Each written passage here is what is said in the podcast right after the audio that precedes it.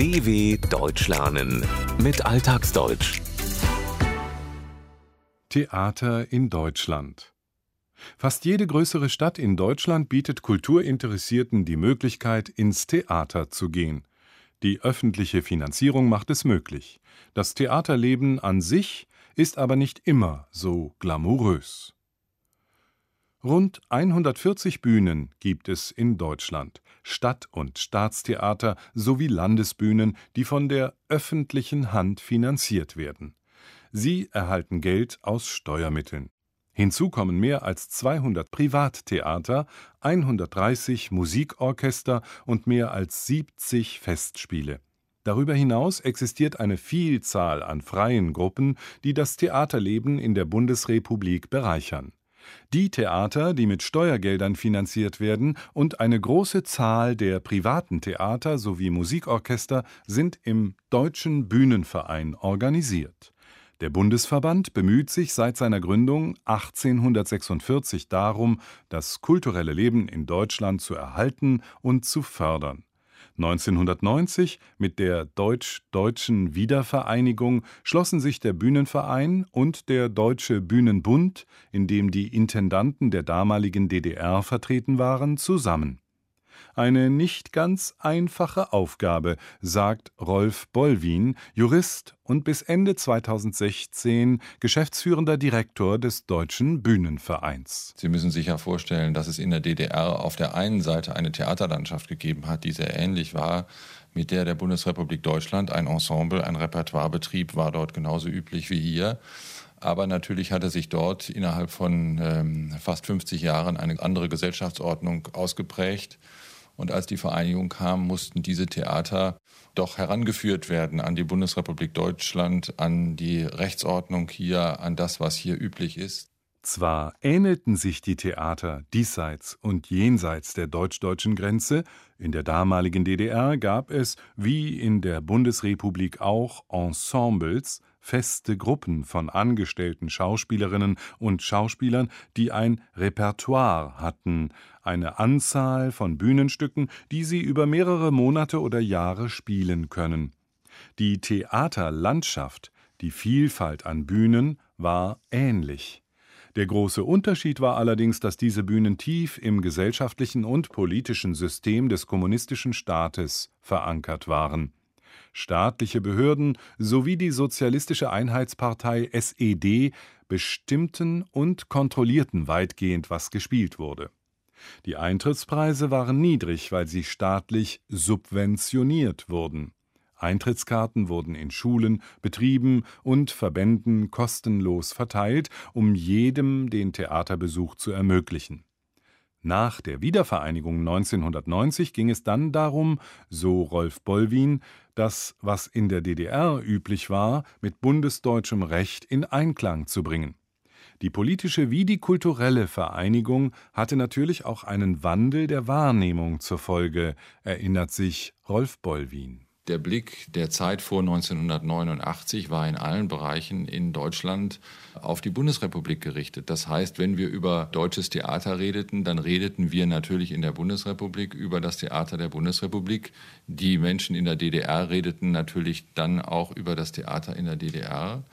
In der Zeit äh, davor äh, muss man natürlich sagen, äh, was die Bundesrepublik angeht, waren das rosige Zeiten. Wirtschaftlich ging es dem Land relativ gut. Das Steueraufkommen war hoch. Und was, glaube ich, besonders wichtig war in den Jahren vor allem vor der Vereinigung, es gab nie eine grundsätzliche Debatte darüber, inwieweit eigentlich die öffentliche Hand äh, Theater und Orchester finanzieren soll. Das geht ja in der Bundesrepublik Deutschland genauso wenig wie in anderen Ländern nicht ohne öffentliches Geld.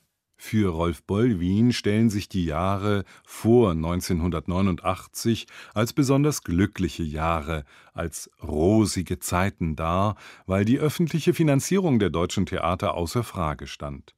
In den Jahren nach der deutschen Vereinigung musste, wie in allen Bereichen öffentlicher Ausgaben, auch im kulturellen Sektor gespart werden. Daran schloss sich eine nach wie vor anhaltende Debatte darüber an, wie viel öffentliche Gelder überhaupt in kulturelle Betriebe fließen sollten. Und das hat natürlich immer Auswirkungen auf die Beschäftigten, denn Personalkosten machen nach Angaben des Deutschen Bühnenvereins rund 73 Prozent der Gesamtausgaben öffentlich getragener Theaterbetriebe aus. Künstlerinnen und Künstler sind in der Regel nur für einen befristeten Zeitraum bei Theatern oder Opernhäusern beschäftigt, engagiert. Unbefristete Verträge sind selten geworden. Dabei schafft es nicht jede und jeder, auf den Brettern zu stehen, die die Welt bedeuten. Und wenn doch, ist es nicht unbedingt das glamouröse Leben, das manche sich vorstellen. Die Opern-, Lied- und Konzertsängerin Marlies Petersen hat trotz ihrer Begeisterung für Gesang und Schauspiel eine eher nüchterne Sicht auf ihr Künstlerinnendasein. Heute habe ich manchmal den Eindruck, dass das Theater oder auch die Oper sowas ist wie eine Alltagsarbeit auch, wie wenn man ins Büro geht oder an die Bank. Sagen wir mal so, wenn man fest engagiert ist an einem Haus, dann ist es so. Gut, wenn man natürlich reist und noch ein bisschen riecht vom Starrummel und so, dann äh, kann man sich ungefähr vorstellen, wie das früher war. Aber ich glaube, die Generation, in der ich groß geworden bin, die Sängergeneration, die ist ganz was anderes. Das ist so eher wirklich ein ganz normaler Beruf auch. Nach Ansicht von Marlies Petersen haben sich die Zeiten im Vergleich zu früher geändert. Egal ob man Theater spielt, vor der Kamera steht, als Sängerin in einer Oper auftritt oder in einem Orchester spielt, es bedeutet ganz normale Alltagsarbeit, besonders für diejenigen, die ein festes Engagement an einem Haus, einem Theater oder einer Oper haben. Nur wenige können ein bisschen vom Starrummel riechen, erfahren, was es bedeutet, berühmt zu sein und im Rampenlicht zu stehen. Ein weiterer Aspekt, der neben dem Geld eine Rolle spielt, ist das Publikum.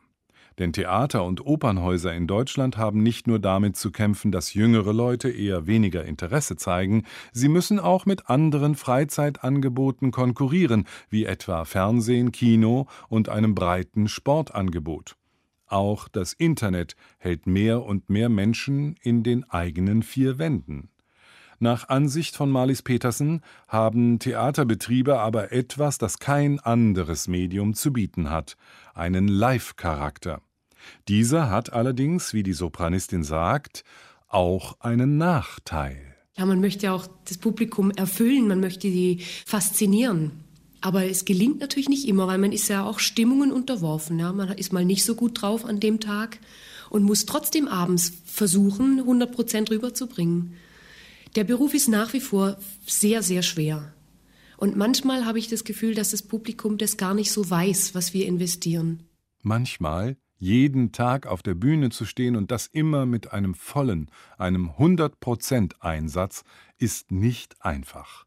Auch Künstlerinnen und Künstler sind, so Marlies Petersen, Stimmungen unterworfen, werden beeinflusst von Gefühlen. Ärger, Trauer und Krankheit können beispielsweise dafür sorgen, dass man mal nicht so gut drauf ist, sich nicht gut fühlt. Künstlerinnen und Künstler sind halt eben auch nur Menschen, mit dem Unterschied, dass sie ihr Publikum unterhalten wollen und müssen. dw.com/alltagsdeutsch